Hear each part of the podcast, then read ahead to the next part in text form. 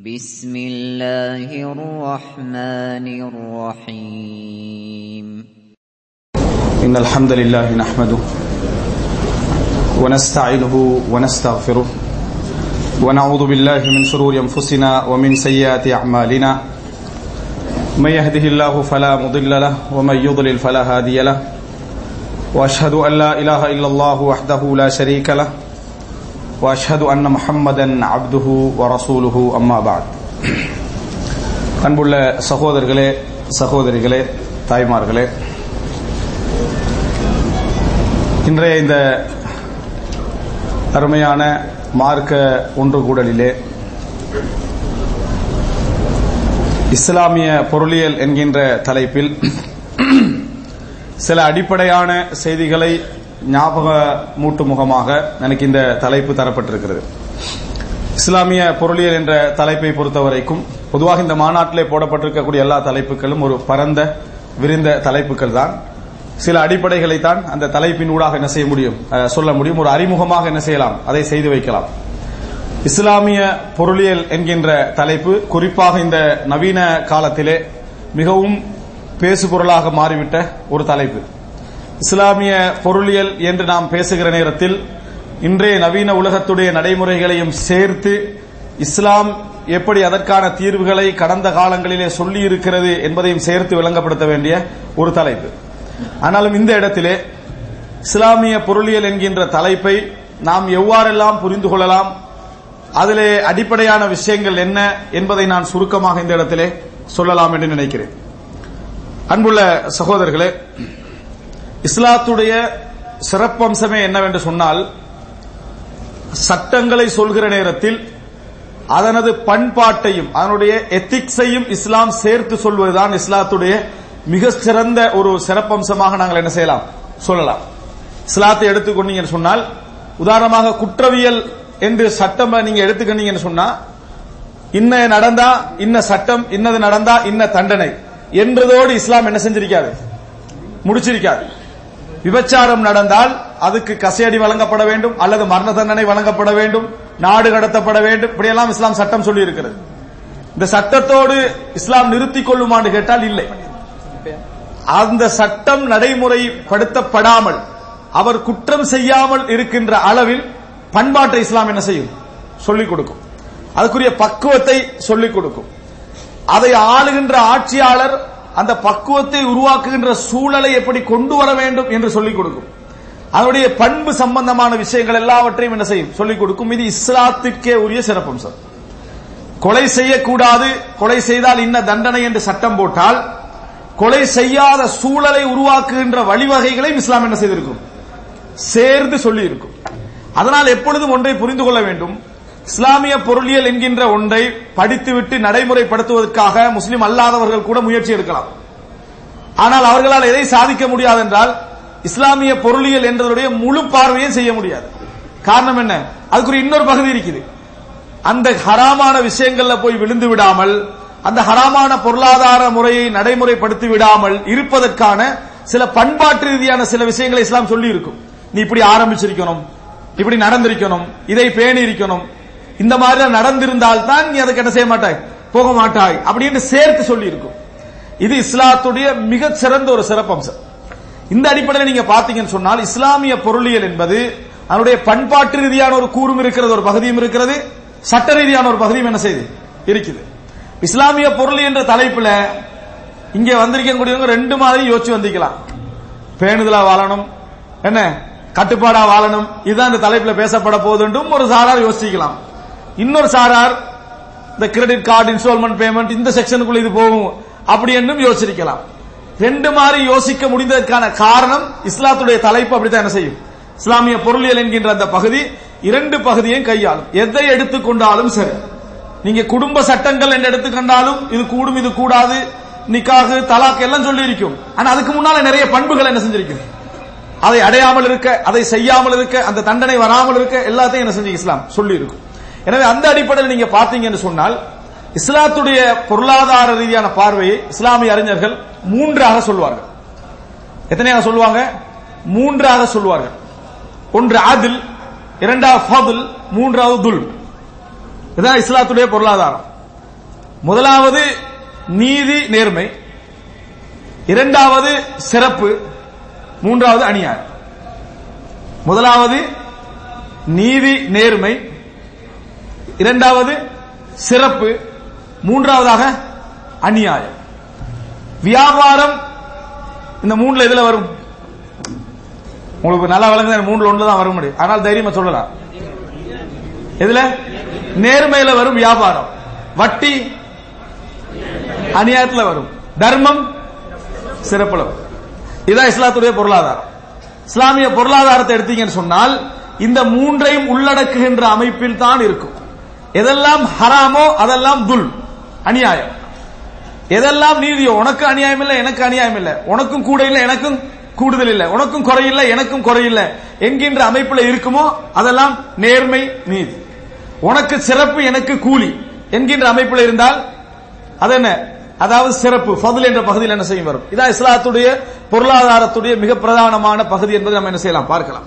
அப்ப இந்த இது இப்படி எடுத்துக்கிட்டீங்கன்னு சொன்னா வெறுமனே துல்மம் மட்டும் படிச்சுட்டு போனா அது இஸ்லாமிய பொருளாதாரம் அல்ல. துல்மம் மட்டும் படிச்சா என்ன வரும்? இது வட்டி இது ஏமாற்று இது கூடாது இந்த ஒப்பந்தம் இப்படியே வரும். அதை மட்டும் படிச்சுட்டு போனால் அது இஸ்லாமிய பொருளாதாரத்தை முழுமையாக என்ன செய்யாது? பிரதிபலிக்காது. மற்றதையும் சேர்த்து என்ன செய்யணும்? படிக்க வேண்டும் என்பதை நாங்கள் புரிந்து கொள்ள வேண்டும். அன்புள்ள சகோதரர்களே இதனால் தான் வியாபாரத்தை பற்றி பேசுகிற நேரத்தில் கூட இஸ்லாம் என்ன செய்யுதுன்னா அதுலயும் சிறப்பு சேர்க்க பார்க்குது வியாபாரம் என்பது அதிலோட சம்பந்தப்பட்ட நேர்மையோட. அதுலயும் ஒரு சிறப்பு வர முடியுமா என்று இஸ்லாம் சொல்லுது. என்ன காரணம்? ரசூல் ஸல்லல்லாஹு சொல்றாங்க அதாவது இம்ரான் இதா பா அசம்ஹன் இதா அசம்ஹன் வியாபாரம் செய்கின்ற பொழுதும் வி- விற்கின்ற பொழுதும் வாங்குகின்ற பொழுதும் தாராளமாக நடந்து கொள்கின்ற மனிதனுக்கு அல்லாஹு தாலா ரஹ்மத்து செய்வானாக. வாங்குகின்ற பொழுதும் விற்கின்ற பொழுதும் அதாவது தாராளமாக நடந்து கொள்கின்றவனுக்கு. தாராளமா நடந்து கொள்ளுன்னு சொன்னா வாயால சில பாட்டி தாராளமா நடந்து கொள்ளும் உள்ளுக்கு எல்லாமே புழுகா இருக்கும் அப்படி இல்ல தாராளமா நடந்து கொள்றன்ற எப்படி என்று சொன்னால் என்ன வாயால எப்படின்னா ஆயிரத்துக்கு வாங்கணும். உங்களுக்கு ஆண்டி ஐநூறுக்கு தாரன்றுவார். அவ்வளவு பெரிய நீதியான நம்ம மார்க்கெட்ல பாக்குறோமா? அவன் சொல்றத பார்த்தா சஹாபாக்கட காலத்துல இருக்கிற மாதிரி பேசுவான். இதுவும் சம்ஹன் தான் அந்த சம்ஹன் அல்ல. உண்மையான தாராள தன்மையோடு நடந்து கொள்ளக்கூடிய வாங்குறவனுக்கு விக்கிறவனுக்கு அல்லாஹு தாலா ரஹ்ம செய்வானாக. அப்படி என்று சொல்லி என்ன ரசூலுல்லாஹி சல்லா அலுவலம் சொன்னார்கள் என்பதை நம்ம பார்க்கிறோம். இந்த இது ஒரு பகுதி. இஸ்லாமிய பொருளாதாரம் நம்ம புரிய நேரத்தில் இந்த பகுதியை புரிஞ்சுக்கிறோம் இப்ப இஸ்லாம் ஹராமாக்கிய எல்லா பொருளாதாரமும் எந்த செக்ஷனுக்குள்ள வரும்? அநியாயம் என்ற செக்ஷனுக்குள்ள என்ன செய்யும்? வரும். இஸ்லாம் ஒரு பொருளாதார முறையை ஹராமாக்குவதற்கு மூன்றில் ஒரு காரணம் தான் இருக்கு எப்பயும். இதுவும் மூணு தான் எப்படி? இஸ்லாம் அநியாயம் அப்படி என்று சொல்லி பொருளாதார முறையை ஹராமாக்குவதற்கு மூன்றில் ஒரு காரணம் தான் இருக்கும். ஒன்று என்ன? வட்டி. ஒன்று என்ன? அது வட்டி பொருளாதாரமாக இருக்கும். நீங்க ஒரு ஒரு விஷயத்தை நீங்க ஹராம் என்று சொல்றதா இருந்தா வட்டி பொருளாதாரமா இருக்கும். ஆனால் எங்க முஸ்லீம்கள்ட்ட பலர்த்த சிந்தனைக்கு என்னன்னா வட்டி என்றா தான் ஹராம். மத்தபடி ஹராம் இல்ல. அதுல வட்டி இல்லையே அப்படின்னுவாங்க அதுல வட்டி இல்லை அது எப்படி ஹராம் ஆகும் அப்படின்னு. அப்படின்னா வட்டி மட்டும்தான் ஹராம் என்ன செஞ்சுக்கிறாங்க? விளங்கி வச்சுக்கிறாங்க. வட்டி மட்டுமல்ல காரணம். இரண்டாவது கரர். கரரண்டா நான் உங்களை ஏமாத்த நினைக்கவும் இல்லை நீங்க என்ன ஏமாத்த நினைக்கவும் இல்லை. ஆனா அந்த வியாபாரம் ஏமாற்று. எனக்கு நோக்கம் இருக்கணும் இல்லை. அதாவது உங்களுக்கு ஏமாற்ற ஐடியா இல்ல. எனக்கு ஏமாத்துற ஐடியா இல்ல. ஆனா வியாபாரம் என்னது? ஏமாத்து தான். இந்த குளத்தில் உள்ள மீனெல்லாம் உங்களுக்கு தாண்டார் வர ஆயிரம் ரியால் தாங்க குளத்தில் உள்ள மீன் உங்களுக்கு தாண்டு. குளத்தில் உள்ள மீனெல்லாம் உனக்கு தாண்டா நம்ம குளத்துல நீச்சல் அடிச்சுட்டு அடிக்கிறோம். உள்ளுக்கு போய் மீனெல்லாம் செக் பண்றது அது நம்மளுக்கு எவ்வளவுன்னு தெரியாது. நான் ஒரு ஒரு வருஷமா வளர்த்துட்டு வரேன். எல்லா மீனும் உங்களுக்கு தான் ஒரு ஆயிரம் ரியால் தாங்கன்னு சொன்னா நீங்க கொடுத்து தான் வாங்குறீங்க. அவரும் கொடுத்து தான் எடுக்கிறாரு. ஆனா ஹராம். ஏன்? மீன் எவ்வளவுன்னு தெரியாது எத்தனை கிலோன்னு தெரியாது நல்ல மீனா கெட்ட மீனான்னு தெரியாது உருப்படியா தின்ற மீனா இல்லையான்னு தெரியாது விளங்கிட்டா? அது ஒண்ணும் தெரியாது ஆனா வியாபாரம் என்னது? நடக்குது. பின்ன இங்க நீங்க அவர் ஒத்துக்கொண்டாரு அவர் நீங்கள் ஒத்துக்கொண்டாருக்கான வியாபாரமா என்ன செய்யாது? அது மாறாது. எதிர்க்க கூடாது. மோசடி இருக்க கூடாது இந்த மோசடி இஸ்லாமிய அறிஞர்கள் சொல்கிற நேரத்தில் மோசடி அதில் அதிகமாக இருக்கக்கூடாதுன்றாங்க. சில விஷயங்களுக்கு தவிர்க்க முடியாத சிச்சுவேஷன்ல இருக்கும். தவிர்க்க முடியாத சிச்சுவேஷன்ல இருக்கும். முட்டை ஒரு கேஸ் வாங்குறீங்க. இதுலயும் கரர் இருக்கும். நல்ல முட்டை தான் அவர் சொல்லுவாரு. நாலு முட்டை எப்படி இருக்கும்? அப்படி இருக்காது. வீட்டுக்கு நீ தான் நல்ல முட்டைன்னு சொன்னீங்க. அதுக்காக நான் டெஸ்டிங் மிஷினா வச்சுக்கிறேன். திருப்பி கேட்டாருன்னா நியாயம் தான் அந்த லெவல்ல ஒரு மோசடி நடந்தது அது மோசடி அல்ல இஸ்லாத்துடைய பார்வையில. அது என்னது அது மோசடி அல்ல. இது தவிர்க்க முடியாத அமைப்புல உள்ளது. ஆனா குளத்து மீனை விற்கிறத தவிர்க்கலாமா இல்லையா? ஏண்ட வீட்டுக்கு பின்னுக்கால ஒரு ஏரியா இருக்குது. இந்த செக்ஷன்ல ஃபுல்லா நீங்க உப்பளம் செஞ்சு உப்பு எடுத்துக்கங்கன்னு ஒரு ஆள் சொல்றான்னு வைங்களேன் நானும் போய் எடுக்கலாமா அது? பிழை ஏன்? அதை பத்தி நம்மளுக்கு எதுவுமே தெரியாது. அவருக்கும் அளக்கலன்னு சொன்னா பிழை. ஒரு மரத்தை காட்டி இந்த மரத்துல உள்ளதுக்கெல்லாம் நீங்க ஆயிரம் தட்டு நீங்க பழத்தை பறிச்சுட்டு போங்கனால அது என்னது? சரியா உங்களுக்கு தெரியணும்? அவருக்கும் தெரியணும். எனவே மோசடி என்றது அவர் மோசடி செய்யணும்ன்றதல்ல. வட்டியை பொறுத்த வரைக்கும் தெளிவான மோசடி. இது மோசடி நோக்கமாக இருக்க வேண்டிய அவசியம் இல்ல. அந்த வியாபாரத்தில் நீங்களும் பாதிக்கப்படக்கூடாது நானும் பாதிக்கப்பட இங்கேயும் உலக சட்டத்தை விட்டு இஸ்லாம் என்ன செய்யுது? வேறுபடுது. ரெண்டு பேரும் ஒத்துக்கண்டாலும் அந்த வியாபாரம் கேன்சல் ரெண்டு பேரும் ஒத்துக்கண்டாலும் அந்த வியாபாரம் என்ன? கென்சல் அது வந்து இஸ்லாம் என்ன செய்யாது? ஏற்றுக்கொள்ளாது. என்ன காரணம் அப்படின்னு சொன்னால் யாரும் ஏமாற்றப்படக்கூடாது. அப்ப ரெண்டாவது என்ன? இஸ்லாமிய பொருளாதாரம் அடிப்படை நீங்க பாத்தீங்கன்னு சொன்னால் முதல் வட்டி இரண்டாவது யாரும் ஏமாறுற அமைப்பில் என்ன செய்யக்கூடாது? அந்த இடத்துல இருக்கக்கூடாது. மூன்றாவது என்ன? அல் ஐன் அல் முஹர்ரமா அதுவே அடிப்படையில் ஹராமாக இருத்தல். உதாரணமா பணம் ஹராம் இல்ல வீடு ஹராம் இல்ல ஆனா அது ரெண்டுக்குள்ள தான் வட்டி வரும். அடிப்படையில் எதுவும் ஹராம் இல்ல அதுல. ஆனா பன்றி அது ஹராம். அதை நீங்க சாப்பிடவும் கூடாது அதை நீங்க விற்கவும் கூடாது. அது எல்லா வகையிலோட எல்லா பகுதியும் எல்லா அடிப்படையில் என்னது? ஹராம். அப்படித்தானே? கழுதை சாப்பிடலாமா? கூட கழுதை விற்கலாமா? கழுதை சாப்பிடக்கூடாது ஹராமன்றீங்க விற்கலாம்னு சொல்றீங்க. பன்றியை கேட்டா அது விற்க வைக்க கூடாது என்ன? அப்படின்னு கேட்டீங்கன்னா அடிப்படையில் அது ஹராம் அல்ல. அதனுடைய ஒரு வகைதான் ஹராம். அதன் வகை என்ன? அதை சாப்பிடக்கூடாதுன்றது மட்டும்தான் ஹராமே தவிர அதுல சவாரி செய்யறதோ அதை நம்ம பயன்படுத்துறதோ அதை யூஸ் பண்றதோ எங்களுக்கு ஹராமாக்கப்படல. எனவே அந்த இடத்துல வந்து வியாபாரம் ஹராம் என்ற சப்ஜெக்ட் என்ன செய்ய அது வராது. அல்ல ஐநூல் முஹர்ரமாண்டா அதுவே என்ன செய்யணும்? அடிப்படையில் ஹராம் ஆகிக்கணும். பட்டு வியாபாரம் செய்யற இஸ்லாத்துல ஹராம் இல்ல. தங்க வியாபாரம் செய்யற இஸ்லாத்துல ஹராம் இல்ல. அது ஒரு வகையில் மட்டும்தான் என்னது? தடையை தவிர அடிப்படையில் அது என்னது? தடை கிடையாது. எனவே மிக முக்கியமான மூன்று பகுதிகளில் கடைசியாக அல்லது முதலாவது என்ன சொல்லலாம்? அல்ல ஐநூல் முஹர்ரமான அதுவே ஹராம். அந்த பொருளே என்னது? அதாவது இஸ்லாம் எங்களுக்கு தடுத்திருக்குது. எனவே இந்த அடிப்படையில் தான் இஸ்லாத்துடைய எல்லா ஹராம் சம்பந்தமா நீங்க கேட்டீங்கன்னா உங்களுக்கு எங்க திரும்பணும் எல்லாமே? இந்த மூணு செக்ஷனுக்கு தான் திரும்பணும். ஒன்றில் அதில் வட்டி இருக்கும் அல்லது மோசடி இருக்கும் அல்லது அது அடிப்படையில் என்ன செய்யும்? ஹராமான ஒன்றாக இருக்கும் என்பதை நம்ம என்ன செய்ய வேண்டும்? புரிந்து கொள்ள வேண்டும். இன்னொரு வகையில அதாவது நீங்க சொல்ல போனீங்க சொன்னால் ஹராம் என்றதை இன்னொரு வகையில் இரண்டாக பிரிக்கலாம். இன்னொரு வகையில் எல்லாத்தையும் பிரிச்சு கடைசியில் குழம்பிடாம வணங்கிட்டா? நிறைய பிரிச்சாடுறாவா என்ன? இஸ்லாமிய பொருளியல் கொஞ்சம் நஞ்சம் இருந்தாலும் எல்லாம் பேசுற மாதிரி ஆகிடக்கூடாது அதனால கொஞ்சம் நல்ல யோசி- சிலர் வந்து நோட்ஸ் எடுக்கிறதுலாம் குறியாக்கிறாங்க உதாரணமா மூன்று வகை ஒன்று ரெண்டு மூணு எழுதிடுறேன். எத்தனைக்கு மூணு வகை நான் சொன்னேன்? எதுக்கு சொன்னேன்? ஒரு நாலஞ்சு தடவை மூணு வகை சொல்லிப்பாரு. கணக்கிட்டா எந்த செக்ஷன் ஆனா எல்லாம் எழுதிக்கிறேன். அப்படி இருந்துட கூடாது. கணக்கிட்டா அப்படி இந்த ஒன்று உங்களுக்கு உதவனாலும் பாக்குறவனுக்கு உதவணும் மூணு ரெண்டு பேருக்கு உதவாத மாதிரி நோட்ஸ் எடுத்துட வேணும். அப்ப இந்த மாதிரி அதாவது ரெண்டு வகையில இன்னொன்று ஹராமட்டுவாங்க என்ன? அடிப்படையில் ஒன்று ஹராம் பன்றி நாய் விற்பது ஹராம். இன்னொன்று பிறருடையது என்பதனால் ஹராம். பிறருடையது என்பதனால் ஹராம். அந்த பிறருடையது என்பதனால் ஹராம் என்பது இரண்டு வகையா பிரிப்பாங்க. இரண்டு வகையா பிரிப்பாங்க. என்ன இரண்டு வகை? இஸ்லாம் அனுமதிக்காததனால் அது கூடாது. ஆனா நீங்க ரெண்டு பேரும் விருப்பத்தோட தான் இருக்கிறீங்க. வட்டி. நானா விரும்பித்தான் அடமானம் வைக்கிறேன். நானா விரும்பித்தான் லோன் எடுக்கிறேன். அவனா விரும்பித்தான் தாரான். ஆனா ஹராம். ஏன் ஹராம்? இஸ்லாம் அதை என்ன செய்யுது தடை செய்து. அவன் விரும்பல அதனால் ஹராம். ஓனர் என்ன செய்யல? விரும்பல அதனால ஹராம். அப்படி ஒரு ஹராம். அது என்ன? அடுத்த விட்டு மாங்காய் வழங்கிட்டா அது என்னது? ஹராம். இதுல ஒரு விஷயம் விளங்கிக்கணும் அடுத்த விட்டு மாங்காய் அப்படி அடுத்த விட்டு தேங்காய் இது எப்படி ஹராம் ஆகுது அப்படின்னு சொன்னால் ஒரு பழம் வந்து வெளியே நிக்குது. நீங்க போற வழியில உங்களுக்கு பசி. அப்படி ஒரு பழத்தை பிச்சு திண்டா அதெல்லாம் இஸ்லாத்துல ஹராம் இல்லை. ரசூல்லாய் சல்லா அலுவலம் சொன்னார்கள் இந்த உலகத்தில் உள்ள எந்த ஒரு தாவரம் எந்த ஒரு முளைப்பாக இருந்தாலும் சரி அதுல அவனுக்கு அரவாசி பங்கு இருக்கு அவன் பங்கை இல்ல அதாவது இந்த உலக ரீதியா கூட அவனுடைய பங்கை இல்லாத அல்லாவுடைய பங்கு என்ன செய்ததில்ல. எல்லாமே அல்லாஹ் காரணி. ஆனால் இந்த உலகத்தில் அவனுக்கு ஒரு பங்கு கொடுத்து அறவாசிக்கு பங்கே இல்லாம அரவாசிக்கு என்னது? அவனுடைய சுவை அதனுடைய என்ன நிறம் அதனுடைய வளர்ப்பு எல்லாமே யாருடைய கையில் உள்ளது? அல்லாவுடைய கையில் உள்ளது. அதனால உலகத்தில் எல்லாருக்கும் பங்கு இருக்குது. போற மனிதன் அதை எடுத்து திண்டா பிழை இல்லை. ஆனா ரசூலா சொல்ல கூட ஒரு விஷயம் சொன்னாங்க. போற வழியில அப்படி உங்களுக்கு கிடைச்சதுன்னா சாப்பிடுங்க. மூட்டையில முடிஞ்சுக்கிட்டு போவானா வழங்கிட்டா ரசூல்லா ஹதீஸ்ல சொல்றாங்க அப்படி மூட்டை ரைட் ரசூலாங்க சாப்பிட சொன்னாங்க ஒரு கண்டெய்னர் எடுத்துட்டு வந்து மரத்தை ஃபுல்லா சரிச்சு ரைட்டா ஃபுல்லா எடுத்துட்டு போய் சேர்த்துறாம உங்களுக்கு பசி ஒன்றை எடுத்தீங்க சாப்பிட்டீங்கன்னு செய்யலாம். போகலாம். இது ஹராமில் என்ன செய்யாது? வராது. ஆனா கல்ல விட்டு அடிச்சு எடுத்து நாலஞ்சு மாங்கலாம் எடுத்து வணங்கிட்டான். நீ சாப்பிட்டீங்கன்னா ரசூலாங்களே ஹலான்னு சொல்லி திரும்பி ஹதீஸ் வருதுன்னு இந்த மாதிரி செய்யறது கூடாது. அப்படின்னு ரசூலா சொல்லிட்டாங்க அந்த நேரத்தோடய யாரா தவறாது விளக்கம் சொல்ற அப்ப சரியா சொன்னதுக்கே தவறா விளக்கம் போற காலம் இது. இப்ப விட்டா எப்படி இருக்கும்? அதனால ரசூலாங்க அதுக்கு என்ன? ஒரு விளக்கம் சொன்னாங்க. இதுல நீங்க என்ன புரிஞ்சுக்கணும்னு சொன்னால் இந்த இப்ப நான் உங்களுக்கு மூணு மூணு ரெண்டு சொல்லிக்கிறேன்.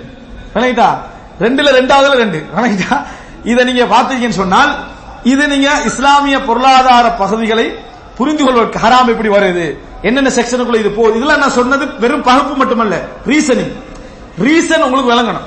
உண்டு ஹராம் அப்படி என்ற பகுதியில இஸ்லாமிய அறிஞர்கள் எல்லாம் இன்சூரன்ஸ் ஹராம் என்ற பகுதிக்கு கொண்டு வரதுக்கான காரணம் வெறுமனே அதுல வட்டி என்ற பகுதி இருக்கிறதல்ல. அதுல ஹரர் இருக்குது. மோசடி செய்து மோசடி என்ன? ரெண்டு ஒத்து நாங்க ரெண்டு பேரும் ஏமாந்து கொள்றோம்னு சொல்றது இருக்குது. ஒத்து நான் ஏமாந்துட்டு போறேன் அப்படி என்ற பகுதி அதுல இருப்பதனால தான் அதை செய்யறாங்க? கூடாது. எந்த சப்ஜெக்டை நீங்க எடுத்துக்கொண்டீங்கனாலும் இந்த பகுதிகளுக்கு அதை என்ன செய்யும்? பிரியும். அப்படி என்பதை நம்ம புரிந்து கொள்ள வேண்டும். இது இஸ்லாத்துடைய சட்ட ரீதியான பகுதிகள். இதில் எந்த இடத்துல எனக்கு விரிவா என்ன செய்ய முடியாது? போக முடியாது. இதான் சட்ட ரீதியாக எந்தெந்த பகுதிக்குள்ளெல்லாம் இது போய் சேரும் என்பதை சொல்லக்கூடிய அம்சம். இவ்வளவு நான் சொன்னது பிரதானமான இரண்டாவது பகுதி. மூன்றாவது இஸ்லாமிய பகுதியில் நீங்க எடுத்துக்கொண்டீங்கன்னு சொன்னால் இஸ்லாம் இந்த பொருளாதாரத்தை பொறுத்த வரைக்கும் எப்படி பார்க்கிறது என்பதை இஸ்லாம் எங்களுக்கு சொல்லிதரு உண்மையிலே இஸ்லாத்துடைய அதாவது ஒரு ஹசீசா மிகப்பெரிய சிறப்பம்சம் என்ன அப்படின்னு சொன்னால் இஸ்லாத்தை பாத்தீங்கன்னா சாக சொல்ற மாதிரியே இருக்கும். இஸ்லாத்துடைய சட்டங்கள்லாம் பாத்தீங்கன்னா சாக சொல்ற மாதிரி என்னது? அல்லாவுடைய பாதையில உயிர் தியாகம் செய்யுங்கள். உயிர் தியாகம் செஞ்சா உங்களுக்கு உடனே சொர்க்கம். வழங்கிட்டா அல்லாவுக்காக வேண்டி எல்லாத்தையும் கொடுத்துருவோம் அல்லாஹு தாலா உங்கள்ட்ட இருந்து ஆத்மா அதை எல்லாத்தையும் என்ன செஞ்சுட்டான்? வாங்கிட்டான். இப்படி சாக சொல்ற மாதிரியே இருக்கும். ஏன் தெரியுமா? சாகரத்துக்கு நம்ம எப்ப துணிகிறோமோ அப்பதான் நம்ம வாழ்வோம். எப்ப வாழ்வோம்? நான் இன்றைக்கு சாகரத்துக்கு ரெடின்னு நீங்க நினைச்சீங்கன்னா அண்டையிலிருந்து நிம்மதியா வாழுவீங்க. அண்டையிலிருந்து என்றைக்கு நீங்க மரணத்தை பயப்படுறீங்களோ அன்றைக்கு டெய்லி சாகுவீங்க. அன்றைக்கு இப்ப சாவு வந்துருமோ வளைஞ்சா அப்படின்ற ஒரு பயம் மனித உள்ளத்திரைக்கும் எவன் அதாவது நான் மரணித்தாலும் பரவாயில்லை என்று நினைக்க தோன்று நினைக்கிறானோ அவனுக்கு வாழ்றதுல எந்த பயமும் என்ன செய்யாது. அவனுக்கு இருக்கிற உலகத்தில் அவன் இழக்கிறதுக்குள்ள ஆகப்பெரிய அம்சம் என்ன? உயிர். அதை அவன் கொடுக்க தயாராகிட்டான்னா அவனுக்கு வாழ்க்கை இல்ல நிம்மதி என்னது? கன்ஃபார்ம் அதனாலதான் நீங்க பார்க்கலாம் இந்த உலகத்திலேயே மரணத்தை பற்றியும் உயிர் தியாகத்தை பற்றியும் மிக ஆர்வமூட்டிய மார்க்கத்தில் தான் தற்கொலை குறைவாயிருக்கு. எது குறைவாயிருக்குது? தற்கொலை குறைவாக இருக்கிறது. தற்கொலையை தடுத்தும் இருக்குது. இப்ப இஸ்லாத்துடைய பகுதி என்னன்னா மறுமையை பற்றி உலகப்பற்றின்மையை பற்றி பொருளாதார தன்னிறைவை பற்றி எல்லாம் பேசக்கூடிய இஸ்லாம் எங்களை வாழச் சொன்னதுதான் மிகப்பெரிய இஸ்லாத்துடைய சிறப்பம்சம். அப்படி நே ரெண்டை நேரடி அப்படி சேர்த்து கொண்டு போற மாதிரி என்ன செய்வீங்க? காணுவீங்க. வாழ சொன்னதுதான் இஸ்லாத்துடைய மிகப்பெரிய சிறப்பம்சம் என்பதை நாம் என்ன செய்கிறோம்? பார்க்கிறோம். ஒரு அழகான செய்தியை பாருங்க. எங்களுக்கு எல்லாம் தெரிஞ்ச செய்தி. அபு உபைதா இபன் ஜராஹ் அவர்கள் அந்த பஹ்ரைன்ல இருந்து பஹ்ரைன்ல இந்த கிழக்கில் இருந்து என்ன செய்யறாங்க இந்த பொருளாதாரம் கொண்டு வரதுக்கு வராங்களே. அப்ப அன்றைக்கு பார்த்தா எல்லா மக்களும் ரசூலாங்களே சுப தொழுது முடிச்சுட்டு பாக்குறாங்க. அப்படி ஒரு சிரிச்சு சந்தோஷமா பாக்குறாங்க. அப்ப ரசூல் சுல்லாசன் கேட்கிறாங்க ஹல் கேக்குறாங்க ஹல் குதுமா அபி உபைதா? அபு உபைதா வந்த செய்தி எல்லாருக்கும் தெரியும் போல நாங்க ரசூலா அபு உபைதா வந்த செய்தி தெரியும் போல இருக்கிறோம்னா சஹாபாக்கள் அங்க வந்த சஹாபாக்கள். சஹாபாக்கள் என்ற உடனே அபுபக்கர் எல்லாம் கடைசி வரைக்கும் நினைச்சிருப்படாது பண்ணிட்டா ஒரு சில சஹாபாக்கள் புரிஞ்சுக்கிறோம் அவர்கள் என்ன செஞ்சாங்க? கொஞ்சம் புன்னகைத்தார்கள். ரசூல் சல்லா அலி வஸல்லம் அவர்கள் அந்த சொத்து எல்லாத்தையும் வந்து பங்கிட ஆரம்பிச்சாங்க. வந்திருக்குது அது எல்லாத்தையும் பங்கிட ஆரம்பிக்கிறாங்க பங்கிட ஆரம்பிக்கிற நேரத்தில் அப்பாஸ் ரதிலாம் வந்தாங்க பாருங்க இஸ்லாமிய மார்க்கத்துடைய தசாமு விளங்கிட்டா? அஹ், அதாவது நெகிழ்வுத்தன்மை. வந்து ரசூலாங்களுக்கு முன்னால உட்கார்றாங்க அந்த எடுக்கிறதுக்கு. அவர் அவர் அவர் முடிஞ்ச அளவுக்கு எடுங்க நாங்க ரசூலாங்க இப்ப அவர் என்ன செய்யறாங்க தன்னோட ட்ரெஸ் விரிச்சு. விளங்கிட்டா? அப்படின்னு இந்த சேட்டெல்லாம் சரியோட ஒரு பெரிய சவுப் மாதிரி இப்படி இருந்தா தான் அதை விரிச்சு போடுறாரு திருகமலத்தை. அவருக்கு அவருக்கு முடிஞ்ச அளவுக்கு எடுக்க சொன்னார் தூக்குறாரு தூக்கல. அவ்வளவு போட்டாரு. அப்ப பக்கத்துல சொல்ற கொஞ்சம் நீங்க ஹெல்ப் பண்ணுங்க எது? தூக்கி கொண்டு போய் சேர்க்கறதுக்கு. ரசூல்லா யாரும் ஹெல்ப் பண்ண கூடாது யாரும் என்ன செய்யக்கூடாது? ஹெல்ப் பண்ணக்கூடாது. அப்படின்னா ஹெல்ப் பண்ண விட்டா நடக்கும்? மூட்டை மூட்டை இறங்கிடும் அவனைதான் அதனால யாரும் ஹெல்ப் பண்ணக்கூடாது போடுங்க அவர் எடுக்கக்குள்ள கொஞ்சம் பணம் கொட்டுது. கொஞ்சம் பணம் கொட்டுது. அப்பாஸ் இல்லாங்க யாரு? இஸ்லாத்துக்கு தியாகம் செஞ்ச மக்கள் இஸ்லாத்துக்கு நிறைய தலைவர்களை கொண்டு வந்து சேர்த்ததுல பிரதானமான ஒரு என்ன ஒரு சிறந்த ஒரு மனிதர். அவர் தான் இதை அல்றார். அள்ளிக்கென்று போறார். ரசூலுல்லாஹி ஸல்லல்லாஹு அலைஹி வஸல்லம் அவர்கள் பார்த்து கண்டே இருந்தாங்க அவர் மறையும் வரைக்கும். அவருடைய ஹிர்ஸ் ஆர்வத்தை. பணத்துல அவர் காட்டின ஆர்வத்தை ரசூல் அப்படி பார்த்து கண்டே இருக்கிறாங்க அவர் மறையும் வரைக்கும். ஆனா ரசூல் சல்லா அலி வஸல்லம் மறுமையை நம்பி என்ற இவ்வளவு பெரிய சிறந்த தோழராக இருந்து இந்த மாதிரி ஒரு அநியாயம் பண்றீங்கன்னு ரசூலாம் கேட்கல. அப்படின்னு அர்த்தம் என்ன? அவர் செய்தது இஸ்லாத்துக்கு வெளியே உள்ள விஷயம் அல்ல. அவர் செய்தது இஸ்லாத்துக்கு வெளியே உள்ள விஷயம் அல்ல. ஆனா குரான் என்ன சொல்லுது? இன்னல்லாஹ் இஷ்தரா மினல் முஃமினின அன்ஃபுஸஹும் வ அம்வாலஹும் பிஅன்ன லஹுமுல் ஜன்னah அவங்களுடைய சொத்து அவர்களுடைய உயிரை இஸ்லாம் என்ன செய்து விட்டது? அல்லாஹ் தஆலா வாங்கி விட்டால் அவர்களுக்கு சொர்க்கம் என்பதற்காக. அதுக்கு பின்னால கிடைச்ச வாழ்க்கை தான் இது. எது? அல்ல அல்ல அள்ளிட்டு போற வாழ்க்கை. அப்ப அது எடுத்தாங்க ரசூல் ஸல்லல்லாஹு அதை பற்றி எதுவுமே என்ன செய்யல. சொல்லவில்லை என்றால் இஸ்லாம் வாழ சொன்ன மார்க்கம் ஆனால் பின்னா நான் ஏற்கனவே சொன்ன அந்த அடிப்படைகளுக்கு உள்ளால் உங்களுக்கு பொருளாதாரம் கிடைக்குமாக இருந்தால் இஸ்லாம் வாழ சொன்ன மார்க்கம் என்பதை நாம் என்ன செய்கிறோம்? இந்த இடத்துல தெளிவாக பார்க்க வேண்டிய ஒரு மிக முக்கியமான ஒரு இடம் என்பதை நம்ம இதில் அறிந்து கொள்கிறோம். அதுபோல இஸ்லாத்துடைய தசாமுகில தெரிஞ்சு கொள்வதற்காக சொல்றேன். என்றைக்கும் இஸ்லாத்தை நீங்க பார்க்க மாட்டீங்க. ஆர்வப்பட்டு சொத்தை கொண்டு யாரா வச்சாங்கன்னா ரசூல் சல்லல்லாஹு அரசு உடனே அதை அங்கீகரித்துக் கொள்கின்ற போலி ஆன்மீக தலைவர்களாக ரசூலாங்க இருக்கல உதாரணமாக மனிதனுக்கு வந்து ஆன்மீக உணர்ச்சிகள் அப்படி வளர்ற நேரத்தில் டோட்டல் ஊட்டை எழுதி வைக்கிற மாதிரி தான் இருக்கும். விளங்கிட்டா? அப்புறம் கஷ்டப்பட போற யாரு? அவர்தான். ஒரு அரவருக்கு போன பிறகு கொஞ்சம் அவசரப்பட்டோம் விளங்கிட்டா? பத்து ரூபா கொடுத்துட்டேலாம் அப்படி யோசிக்கிறோம் விளங்கிட்டா? பத்திரியால் அவசரப்பட்டு கொடுத்துட்டோமே விளங்கிட்டா அப்படின்னு யோசிக்கிறவங்க நினைக்கிறாங்க ஒரு ஆளுக்கு கேள்வி கேட்டு விளக்கமெல்லாம் கேட்டு தர்மம் செய்யறவங்க நினைக்கிறாங்க பத்திரியால கேட்காம கொடுத்துட்டு போய் கவலைப்படுறவங்க இருக்கிறான் ரெண்டு சிச்சுவேஷன் ரசூல் ஸல்லல்லாஹு அலைஹி உங்களுக்கு தெரியும். காபிபின் மாலிக் அந்த தௌபா அவருடைய ஹிலாசான நிலைமை விளங்கிட்டா நான் இதை சொல்ற நேரத்தில் காபிபின் மாலிக் அப்படின்னு தான் நினைச்சிட கூடாது. காபிபின் மாலிக் உண்மையிலே ஹிலாசாக டோட்டல் சொத்தையும் என்னது? என்ன இன்னமின் ஹுஸ்னி தௌபதி அன் அன் ஹலிஅ மின் மாலிக் குல்லிஹா. எனது தௌபா சிறந்த முறையில் அமைந்ததற்கு நான் செய்ய விரும்புகிற விஷயம் என் டோட்டல் சொத்திலிருந்து நான் வெளியாக போறேன் இஸ்லாத்துடைய பொருளாதாரத்துடைய சிச்சுவேஷனுக்கு ரசூலாங்களுக்கு என்ன சொல்லிக்கலாம்? இப்பதான் நீங்க சிறந்த தௌபா செஞ்சிருக்கீங்க உடனே பைத்துல் மால பதிவு செஞ்சுட்டு சைன பண்ணிட்டு போங்கன்னு சொல்லிக்கலாம். அவர் அதுக்கு தான் வந்தாரு. ரசூல் சல்லா அலைஹி சொன்னாங்க அம்சிக் அலைக்க பாப மாலிக். கொஞ்சம் சொத்தை உங்களுக்கு வச்சுக்கங்க நாங்க சொல்லலாம் கொஞ்சம் சொத்தை உங்களுக்கு வைத்துக் கொள்ளுங்க தர்மம் செஞ்சாரு அந்த சொத்தை உங்களோட குடும்பத்துக்குள்ள பங்கிட்டு கொடுங்க நான். தர்மம் செஞ்ச சொத்தை உங்களோட குடும்பத்துக்குள்ள பங்கிட்டு கொடுங்கன்னு சொன்னாங்க. எல்லா வகையிலும் அவர் திருப்தி படுற அமைப்புல தான் இருந்தது நீயத்துக்குரிய கூலி என்ன செஞ்சது? கிடைச்சது. அப்ப இஸ்லாத்தை பொறுத்த வரைக்கும் இஸ்லாமிய பொருளாதாரம் எங்களுக்கு என்ன சொல்லுதுன்னு சொன்னால் வாழுவதை அதை தேடுவதை அதை சம்பாதிப்பதை அதை அனுபவிப்பதை இஸ்லாம் என்ன செய்யவில்லை. எங்களுக்கு அதாவது தடை செய்யவில்லை மட்டுமல்ல ஊக்குவிக்கிறது. அம்ரி என்ற நபித்தோழர் யுத்தகலத்துக்காக ரசூல் தயாரி கொண்டிருக்கிற நேரத்தில் உதுவ கொண்டு வந்து வைக்கிறாங்க உதுவெடுக்கிறாங்க உழுவெடுத்த உழுவெடுக்கிற நேரத்தில் ரசூலாங்க சொல்றாங்க உங்களை வந்து ஒரு யுத்தகலத்துக்கு அனுப்பி பொருளாதாரம் உங்களுக்கு கனிமத்து கிடைக்கும். அதன் மூலம் நீங்க கொஞ்சம் வசதி பெறுறதை நான் விரும்புறேன் அப்படின்னாங்க. அவர் சொன்னாரு நான் இதற்காக வேண்டி இஸ்லாத்தை ஏற்றுக்கொள்ளவில்லை. எனக்கு இந்த கனிமத்து கிடைக்கணும் என்பதற்காக இஸ்லாத்தை ஏற்றுக்கொள்ளவில்லைன்னு உண்மையாக சொல்றாரு. அப்படி சொன்ன நேரத்தில் ரசூலுல்லாஹி ஸல்லல்லாஹு அலைஹி வஸல்லம் அவர்கள் நிஅமல் மாலு ஸாலிஹ் லில் மர்இ ஸாலிஹனா. சாலிகான ஒரு மனிதருக்கு சாலிகான ஒரு பணம் எப்பொழுதும் நல்லதா தான் என்ன செய்யும். இருக்கும் அப்படின்னு ரசூலுல்லாஹி ஸல்லல்லாஹு அலைஹி வஸல்லம் அவர்கள் சொன்னார்கள் என்பதை பார்க்கிறோம். இப்னு அப்பாஸ் எல்லாம் சொல்றாங்க மக்கள் எல்லோரும் வசியத்து செய்யற நேரத்தில் மூணில் ஒன்றுக்கு குறைவாக வசியத்து செய்யக்கூடாதான் நான் விரும்புகிறேன். மூணில் ஒன்றே இல்ல. மூணில் ஒன்றுக்கு குறைவாக. ஏனென்றால் ரசூலுல்லாஹி ஸல்லல்லாஹு அலைஹி வஸல்லம் அஸ்துலுஸ் ஃபஸ்துலுசு கதீரன் மூணில் ஒன்றா? மூணில் ஒன்று கூட அதிகம்தான் என்று ரசூலுல்லாஹ் சொன்னதுனால மூணில் ஒன்று கூட என்னது? மக்களுக்கு கொடுக்கறத வசியத் பண்றத நான் விரும்பவில்லை என்று என்ன செய்தார்கள் இபுன் அப்பாஸ் சொன்னார். அப்ப இது எங்களுக்கு எதை சொல்கிறது என்று சொன்னால் இஸ்லாமிய பொருளாதாரம் என்கின்ற பகுதி நிறைய தாராள தன்மையை மக்கள் பொருளாதாரத்தில் வாழ வேண்டும் என்கின்ற அந்த பகுதியை ஊக்குவிப்பதை நாங்கள் என்ன செய்கிறோம்? பார்க்கிறோம். இதை நம்ம புரிஞ்சு கொள்ள வேண்டும். நிறைய இது சம்பந்தமாக நிறைய செய்திகளை நம்ம என்ன செய்யலாம்? சொல்லலாம். அந்த அளவுக்கு இஸ்லாம் இஸ்லாமிய இந்த உலகத்தை அனுபவிப்பது இந்த உலகத்தில் வாழ்வது இது போன்ற விஷயங்களை இஸ்லாம் விரும்புவோம் அம்மா பினியமத்தி ரப்பிக்க ஃபஹத்தி பொருளாதாரம் ஒரு மனிதன்கிட்ட இருந்தா அந்த அசர் என்ன செய்யணும் அவன்ல? விளங்கணும். பொருளாதாரம் ஒருவனத்தில் இருந்தால் ரசூலுல்லாஹி ஸல்லல்லாஹு செல்லம் சொன்னார்கள் அல்லாஹுத்தர் தஆலா அல்லாஹ் லா யுஹிப்பு யுரா அசரு நியமதிஹி அலா அப்திஹி.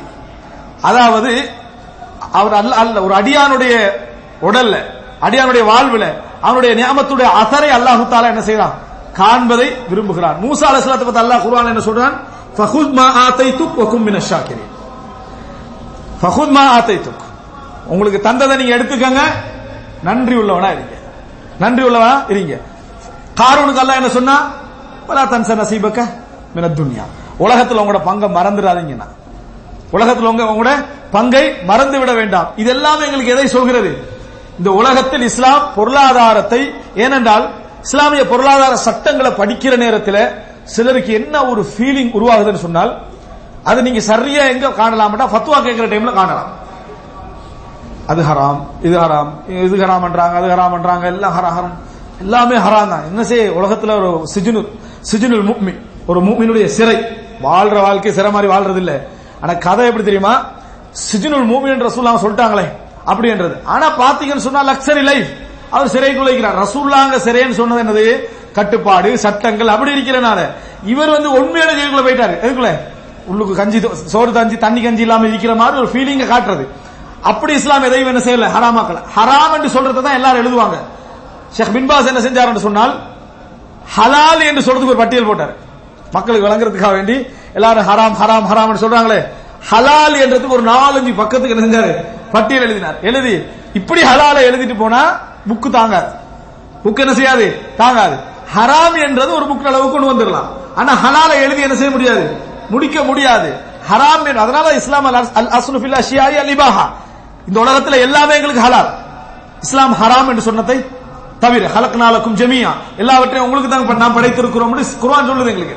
எனவே ஹராம் என்ற பகுதி கொஞ்சம். இதுல என்ன சொல்ல வருகிறேன் என்றால் சிலருடைய உணர்வுல என்ன இருக்குன்னு சொன்னா இஸ்லாம் தாராளமாக இவ்வளவு சம்பாதிக்க தந்திருந்தும் கூட இவ்வளவு ஆர்வம் ஊட்டியிருந்தும் கூட மனநிலையில் எப்படி இருக்குன்னா வியாபாரம் முன்னேறலாம் ஹராம் செய்யணும். ஹராம் செஞ்சா முன்னேறலாம். நமக்கே முன்னேறலாம் அமைக்குது நம்ம ஹராம் செய்யறல இது அர்த்தம் என்ன தெரியுமா? முன்னேறினவனால என்ன செஞ்சுக்கிறான்? ஹராத்தை செஞ்சுதான் முன்னேறிக்கிறான் அப்படின்ற ஃபீலிங் இது எல்லார்ட்டும் இருக்குது. ஒத்த வீட்டுல ஒரு நல்ல ஒரு வாகனம் வாங்கிட்டா பிசினஸ் எல்லாம் சும்மா இது இந்த ஒரு கடையை வச்சுக்கிற சும்மா கூட ஊருக்கு என்ன காட்டுறதுக்கு. எல்லாம் பின்னால வேற பிசினஸ் பார்த்ததும் இல்ல கேட்டதும் இல்ல. அப்ப என்ன பிரச்சனைன்னு சொன்னால் ஹராம் இஸ்லாத்தை கடைபிடித்தால் முன்னேற முடியாது. ஏன்னா எல்லாமே ஹராம்? அப்படி என்ற ஒரு ஃபீலிங் கேள்வி கேட்கிற டைம்ல மௌலவிக்கு ஒரு முன்னுரை கொடுத்து தான் கேள்வி கேட்கிறது. மூளை இப்ப நிர்பந்தமான சூழல். இப்ப இது இல்லைன்னு சொன்னா அவ்வளவுதான். இப்ப இந்த நவீன உலகத்துல வாழ முடியாது. இது இஸ்லாத்துடைய சட்டம் என்னன்னு கேட்கிறேன் அவர் என்ன செய்வாரு? இவன் சாக போறேன்ற இல்லாட்டி கணக்கிட்டா இது இல்லாட்டி நான் செத்துருவேன். நீ பார்த்து பத்துவா தாண்ட மாதிரி தான் கேள்வியை கேட்கிறது அப்ப கேட்ட உடனேயே பதில் சொல்றவருக்கு அவர் என்ன உண்மையிலே ஒரு இஸ்லாத்தை விரும்புறவராக இருந்தா நேர்மையை விரும்புறவராக இருந்தா இது ஹராமோ ஹலாலோ. நீங்க எது மார்க்க சப்ஜெக்ட் தெளிவா ஆதாரத்தோட சொன்னீங்கன்னா நான் கேட்க ரெடி ஆகிக்கிறேன்னு சொன்னா பரவாயில்ல. கிரெடிட் கார்டுக்கு முன்னூறு போட்டாலும் நான் எப்படிப்பட்ட பிசினஸ்மே நான் அது இல்லாட்டி அவ்வளவுதான். அப்படி என்ற லெவல் எல்லாம் சொல்லி வேற இன்னும் கொஞ்சம் மோசமான சிந்தனை இருந்தா இன்னைக்கு நாங்க பள்ளிகளை கொடுக்குறாங்க எங்களை கொடுக்குறாங்க இந்த வேண்டாம் இது இல்லாட்டி மதரசாக்கள் பள்ளிகள் எதுவும் வாழாது அப்படின்னு அவர் நிலைமை எப்படி பள்ளி மாமா இருந்தா அது வேற கவலையாக்கும் அவருக்கு என்னது? என்னடா இப்படி போனா என்ன? எல்லாம் பிரச்சனை படி இல்ல நிர்பந்தம் பண்ணா அது இஸ்லாம் எப்படி என்னது? ஹலான் தான் சொல்லி அவர் சொல்லி விட்டுருவாரு. அப்புறம் அந்த மௌலைக்கு அணியா என்ன? அவர் தான் பத்துவா கொடுத்தாரு அவர் தலையில என்ன செஞ்சிரு போட்டுரு பத்துவா அவர் அப்படி சொல்லிக்கவும் கூடாது. ஆனா கேட்கிற கேள்வியோட ஸ்டைல் எப்படி இருக்கும்? அது மாதிரிதான். இன்னும் சிலர் என்ன செய்யறா ஹலால் என்று சொல்லும் வரைக்கும் கேள்வியை கேட்டுக்கிட்டே கேட்கிறது. அது ஹராம்ன்றது இன்னொருத்தர் போய் ஹராம். அவரும் ஹராம். இவரும் ஹராம். அஞ்சு பத்து பேர் ஹராம். பதினோராவது ஆள் ஹலால் என்றுவார். நினைச்சேன். அவங்க வந்து இந்த நவீன பிசினஸ் தெரியாத பாட்டி. யாரு? இந்த ஹலா ஹராம் பத்தவா கொடுத்த பாட்டி எல்லாம் நவீன பிசினஸ் சிஸ்டங்கள் அது தெரியாது. இஸ்லாமிக் பைனான்ஸ் தெரியாததுனால அவங்க அப்படி கொடுத்துக்கிறாங்க. நீங்க கொஞ்சம் அந்த சமூக நடைமுறைகளோட இறங்கி வேலை செய்யறதால ஆறாமல் ஹலால் இந்த மாதிரி. அது சொல்றது இல்ல அவர்கிட்ட. ஆனா அவர் அது பெருமையா நினைச்சுக்கிறது. ஆனா பத்து பேர்ல பதினோராவது ஆள் தான் கொடுத்துக்கிறாரு. உடனே அதை நிஸ்பத் பண்ணி அவர் அவர் இஸ்லாமிய அவர் பேனுக்கு எடுக்கணும். யார்? இஸ்லாமிய பொருளாதாரத்தை அவருக்கு தான் கொடுக்கணும். என்னது? அந்த மாதிரி பேசுற அளவுக்கு வரக்கூடிய மக்கள் அவர் எதுவுமே வழங்கப்படுத்திக்க மாட்டார். அது ஹலால் தாராளமா நீங்க செய்யுங்க. நான் பொறுப்பு வேற சொல்லிடுவார். சொன்னா அவருக்கு அவ்வளவு ஒரு உறுதி. இப்ப நடக்கல எங்க சமுதாயத்துல. நிறைய நடக்குது. இதெல்லாம் எதனால் அவருடைய சிந்தனையில வருது என்று சொன்னால் இந்த ஹராம் என்பது இஸ்லாத்துல நிறைய இருக்கு. அதனால் நம்மளுக்கு முன்னேறால நம்மளால உழைக்க முடியாது வாழ முடியாது என்ற ஒரு சிந்தனைக்கு அவர்கள் இருப்பதனாலோ இது என்ன செய்யுது? இது வருவது என்ன செய்ய போகுது? சிலர் தெளிவாவே சொல்றாங்க எல்லாத்துக்கும் ஹராம் ஹராம் சொல்லிட்டு இருந்தா அது தீர்வாகாது. தீர்வாகாதுதான் ஹராம் தேர்றவனுக்கு தீர்வாகுமா? தீர்வாகாது. அவனுக்கு தீர்வு ஹலால் ஹலால்னு சொல்றதுதான் இந்த மாதிரி சொல்லக்கூடிய மனநிலைகளை நம்ம பார்க்கிறோம். எனவே பிரதானமாக தெரிந்து கொள்ளுங்கள் இஸ்லாம் வாழச் சொன்ன மார்க்கம். அனுபவிக்க சொன்ன மார்க்கம். தர்மத்தையே உன குடும்பத்துக்கு பார்த்து போட்டு செய்ய சொன்ன மார்க்கம். அப்ப உங்களே ஹராம் என்று கொண்டு வச்சு உங்களை இருக்கிறதுக்கு இஸ்லாம் ஒரு நாள் என்னது? விரும்பவே விரும்பாது. உங்களுக்கு பாதிப்பு தரக்கூடிய சமூகத்துக்கு பாதிப்பு தரக்கூடிய அநியாயமாக இருக்கக்கூடிய ஒன்றத்தை இஸ்லாம் என்ன செய்யும்? ஹராமாக்கும் என்பதை என்றைக்கும் நாம் மறந்துவிடக் கூடாது. அடுத்த பிரதானமான நான்காவது பகுதி. என்ன அப்படி என்று சொன்னால் இஸ்லாமிய பொருளாதாரம் இஸ்லாம் தாராளமாக உழைப்பதற்கு சொன்னாலும் நான்காவது பகுதி மத்த மூணு என்ன தெரியும் தானே ஞாபகப்படுத்துறேன் சரியா? பழைய மூணுக்குள்ள போயிடாம. இதுதான் பெரிய மூணு. விளங்கிட்டா மெயின் பாயிண்ட்ஸ்ல சொல்லிட்டு வரேன். அதுல பிரதானமான நாலாவது அதாவது பகுதி அப்படி என்னன்னு சொன்னால் இஸ்லாம் சட்டங்களை வகுத்தாலும் அதுக்கு ஆர்வமூட்டி இருந்தாலும் அதுக்கு ஆர்வமூட்டி இருந்தாலும் இஸ்லாம் எதை விரும்புது அப்படி என்று சொன்னால் இந்த உலகத்துடைய அனுபவித்தல் உலகத்தை தேடுதல் இதுல நீங்க ஹராத்துக்கு முன்னால ஒரு எல்லையை வச்சுக்கங்க என்பதா இஸ்லாம் விரும்புது. ஹராத்துல எல்லை இல்ல எதுக்கு முன்னால? ஹராமுக்கு முன்னாலேயே ஒரு எல்லையை நீங்கள் வைத்துக் கொள்ளுங்கள். ஹராமுடைய போர்டருக்கு என்ன செய்ய வேண்டாம்? ஒரு எல்லை இருக்குதே. அந்த ஹிமா வரைக்கும் நீங்கள் போய்விட வேண்டாம். காரணம் அப்ப நீங்க பவுண்டரியில் இருக்கீங்க. எனி டைம் யூஷிக்கு ஐயர்த்த அபிஹி. அடுத்த எல்லையில நீங்க என்ன செய்யலாம்? கால் வைக்கலாம். இதுக்கு இஸ்லாமிய அறிஞர்கள் சொன்ன பேர் தான் அல் வர பேணுதல். இஸ்லாமிய சில அறிஞர்களை வரியானவர் அப்படின்னு சொல்லுவாங்க. அப்படின்னா என்ன? பேணுதலானவர். அப்படின்னா ஹராத்தை விட்டு வாழ்ந்தவர். இன்னைக்கு ஹராத்தை விடுறதா பேணுதல். எங்கட சமுதாயத்தில் என்ன சப்ஜெக்ட்னா ஹராத்தை விட்டாலே பெரிய பேணுதல். ஃபைவ் டைம்ஸ் தொழுதாலே அவர் சஹாபி. அந்த லெவலில் தான் இங்க இருக்குது சரியா? ஒருவர் இரவு முழுதா தொழுதாருன்னா அந்த ரிவாயத்தில் சந்தேகம். ஏன்? இவன் தொழுறல அதனால அந்த ரிவாயத்தில் சந்தேகம். அப்ப ஒருத்தர் மூணு நாள்ல குர்ஆன் ஓதினாருன்னு சொன்னா அதுல எப்படி நம்ம வருஷத்துல ஓதுறதுல இவன் இப்படி மூணு நாள் ஓதிப்பா? ரிவாயத்துல எல்லாம் பிரச்சனையே. அவன் அவன் கண்ணாடி மாறி பார்த்து எல்லாத்தையும் என்னது? பிரச்சனை வச்சு ஆனால் அந்த சமுதாயத்தை பொறுத்த வரைக்கும் வர ஆக பேணுதலாக வாழ்ந்த சமுதாயம் என்றால் ஹராத்துக்கு முன்னால ஒரு எல்லையை வைப்பது.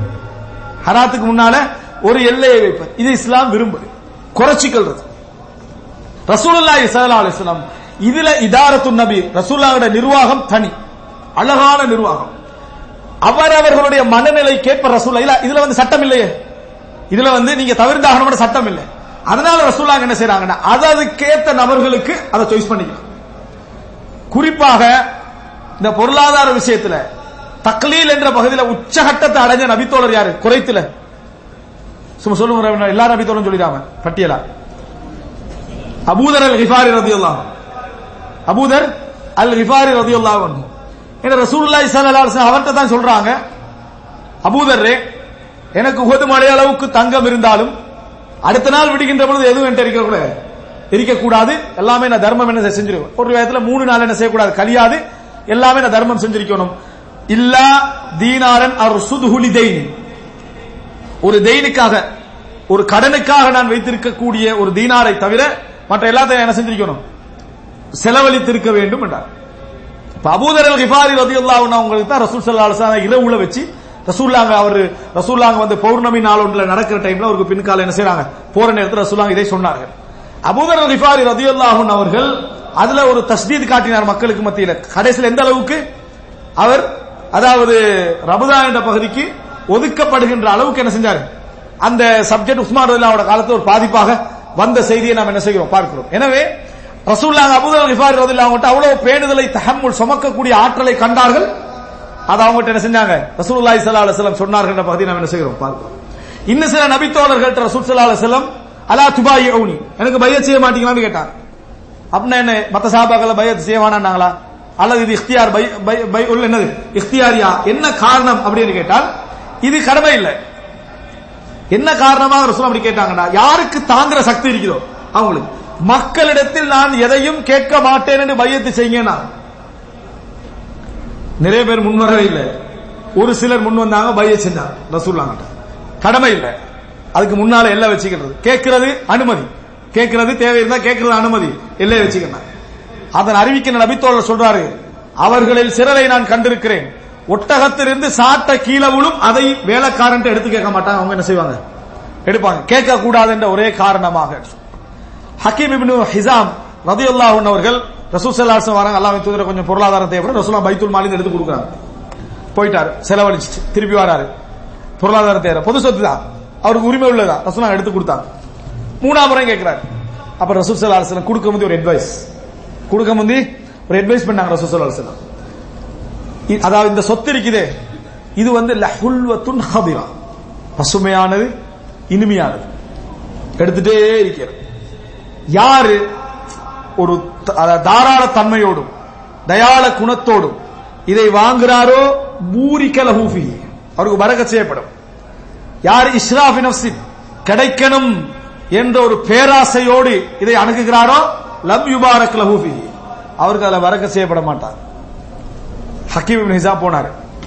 ஒரு முடிவோட இதுக்கு பின்னாலனா யாரிடத்திலும் கேட்பதில்லை. இந்த அனுபவம் வந்து கசப்பான அனுபவம் சொல்லிடக்கூடாது விரக்தியில முடிவெடுத்துட்டார் அப்படின்னு. அப்படி இல்ல யாரு அதை அட்வைஸ் பண்ணினது? ரசூலுல்லாஹி ஸல்லல்லாஹு அலைஹி வஸல்லம் பண்றாங்க. அவர் எடுக்கவே இல்லை. எந்த அளவுக்கு? பிற்காலத்தில் உமர் ரதி அவர்கள் சாட்சியோட நான் கொடுத்துட்டேன். இவர் வாங்கல என்றதுக்கு சாட்சியா இருந்துங்கன்னு சொல்ற அளவுக்கு என்னது? அவருடைய ஹக்கம் இருக்குது. அதை வாங்கலைன்னு சொல்ற அளவுக்கு சாட்சி வைக்கின்ற அளவுக்கு ஹக்கீம் நிசாம் நெஞ்சார் நினைஞ்சார் வாழ்ந்தார். இது சட்டமா? சட்டம் அல்ல இங்கு பேர் தான் வர. பேணுதல் என்ற எல்லை பகுதி. இதை வைத்துக் கொண்டால் என்ன லாபம் அப்படின்னு சொன்னால் எவனுக்கு பொருளாதாரத்தால எது கிடைக்கணும்னு நீங்க நினைக்கிறீங்களோ அது இல்லாமல் அவருக்கு அது கிடைக்கும். அதான் விஷயம். அதுக்கு பேர் இஸ்லாம் சொல்றது அல் ஹினா ஹினன் நஃப்ஸ் என்ன பேர்? ஹினன் நஃப்ஸ் திருப்தி. உலகத்தில் பொருளாதாரத்துடைய பிரதான நோக்கம் என்ன? ஒன்றை செஞ்சு அதன் மூலம் நம்ம திருப்தி அடையணும். செய்யாமலே உங்களுக்கு செஞ்ச மாதிரியான திருப்தி வந்தா நோக்கம் ஒன்றுதான் நோக்கம் என்ன? ஒன்றுதான் என்பதை என்ன செய்ய நம்ம புரிஞ்சுக்கணும் சில சிலருக்கு வந்து செயற்கையா வரும் சந்தோஷம். பணம் உண்மையா ஒருத்தனை கிடைக்குது. ஐம்பதாயிரம் ரியால் கிடைக்குது. சந்தோஷப்படுவான். இருக்கிற ஐம்பதாயிரம் காணாம போகுது. காணாம போனா எங்க காணாம போகல. அவரோட ட்ரோயர்ல வச்சுட்டு தேடுறாரு. வச்சுட்டு என்ன செய்யறாரு எங்கடா வச்சேன்? அந்த நாள் ஃபுல்லா அவருக்கு எப்படி இருக்கும்? பதட்டத்தில் இருக்கிறார். திடீர்னு ட்ராயரை திறக்கிறார் ஐம்பதாயிரம் ரூபாய்க்கு. அவர் எப்படி சந்தோஷப்படுவாரு? புதுசா ஒருத்தன் சம்பாதிச்சா ஐம்பதாயிரம் அந்த சந்தோஷம் தான் அவருக்கு. ரெண்டு ஒன்று தான் ஆனா இது புதுசா பழசு. சந்தோஷம் என்ன? ஈக்குவல் ரெண்டு ஒரே சந்தோஷம் தான் அடைகிறாரு. புதுசா சம்பாதிக்கவே இல்லை அவரு. ஆனா சந்தோஷத்தை ரெண்டு மூணு கொடுத்தீங்களா கிடைக்கிற டைம் மட்டும் காணாம போயிட்டு திருப்பி கிடைச்ச டைம் உண்டு.